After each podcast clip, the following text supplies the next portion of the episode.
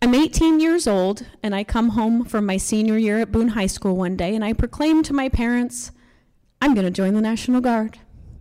Well, you see, with a lot of people, in it, like on the commercials, it makes it seem like some big patriotic moment that families have. But since my dad was still in his uniform from being a first sergeant all day down at the Boone Aviation Facility, it really wasn't that big of a deal to my family. He pretty much said, all right, we'll get in the truck. So he took me down to his armory, introduced me to his recruiter, and said, here you go. So I sat down and talked with Sergeant DeGroat, my recruiter in Boone, and he said, Sarah, um, what would you like to do with your career? And I really didn't know. I mean, at eighteen years old, I had it all figured out, of course, right? As we all do at eighteen years old. I said, I, I write for the school newspaper. That'd be cool. I said, I've got only two real requirements, though. One, I'm not going to be in aviation. I've been the first sergeant's daughter for as long as I can remember. I do not want to be in his unit. Number two, I want to travel. I want to see the world. I want to get out of Boone. Maybe go to exotic places in big cities, like maybe even Des Moines.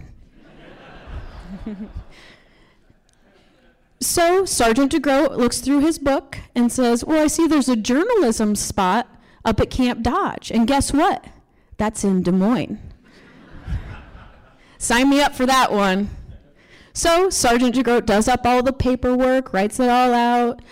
I'm going to be a broadcast journalist in the public affairs detachment. Slides the paperwork over to my side of the desk and says, I just need your signature right there. eighteen years old, in my infinite wisdom, I said, what's a signature? He said, don't worry about it. Just write your name in cursive right there. Fast forward my life ten years, and I'm now twenty-eight years old. I've graduated from Iowa State University with a degree in entomology. And I've gone on two mobilizations. I've traveled the world doing public affairs, doing broadcast journalism, doing vo- videos and photos all over the world. And in all intents and purposes, I had it all figured out. I was working full-time on Camp Dodge, and I was approached by someone from the Gold Star Museum, Mike Vogt, and he said, Sarah, we're working on a video project. I was wondering if you'd be willing to volunteer your time to help us tell the story of some of our Iowa veterans. And I said, sure, yeah, I know how to make a video. I got this. And he said, these stories are actually of uh, survivors of prisoner of war camps from Iowa, World War Two, Korea, Vietnam. So, of course, yet again, I said, yeah, I'm happy to help. What can I do? So Mike Vogt and I started traveling the state of Iowa and interviewing survivors of P O W camps from these generations. I got to hear all their stories of how they survived through the torture and the torment that earned them the name of veteran. One stands out to me in particular, one of my very first interviews, Larry Spencer. You see, Larry spent seven years in the Hanoi Hilton in Vietnam. He told me stories of how the only time he would see the sunlight was through a little slit that was in his room that separated him from the outside world. The only way he knew what time of year it was was based on what soup they brought him, because he got a, a piece of bread in the morning and a bowl of soup in the afternoon. And the soup would be something like a spinach-based or a pumpkin-based. And I said, as I'm doing the interview, Larry, how did you survive this? I could not imagine it in my young twenty-eight-year-old mind. And he said, Sarah, let me tell you this. There's two types of people you can be a prisoner with. The first person says, we're never going to get out of here. And he's right, every day but one. The second type says, we're going to get out of here tomorrow. And he's wrong, every day but one. Who would you rather share your cell with? So Larry taught me about perspective, that every veteran has a perspective of a story to share. So let's fast forward my life another ten years. I'm thirty-eight. I'm now married and I have two kids. I'm not working on Camp Dodge full time anymore because I chose to stay home and raise my children. I do video freelance, make a little money on the side, and I've always continued to do the veteran stories, volunteering, different capacities through the museum. And in that time in my life, you know, you go to Christmas parties and your twentieth reunion, and people always say, Sarah, what are you doing with your life? What's going on? Oh, chit chat, idle chit chat. But it would always come back to the same thing, my veterans. And I would want to tell their stories. And I'd say, you think it's cold out right now? Try being in Battle of the Bulge. Let me talk to you for the next half hour about that.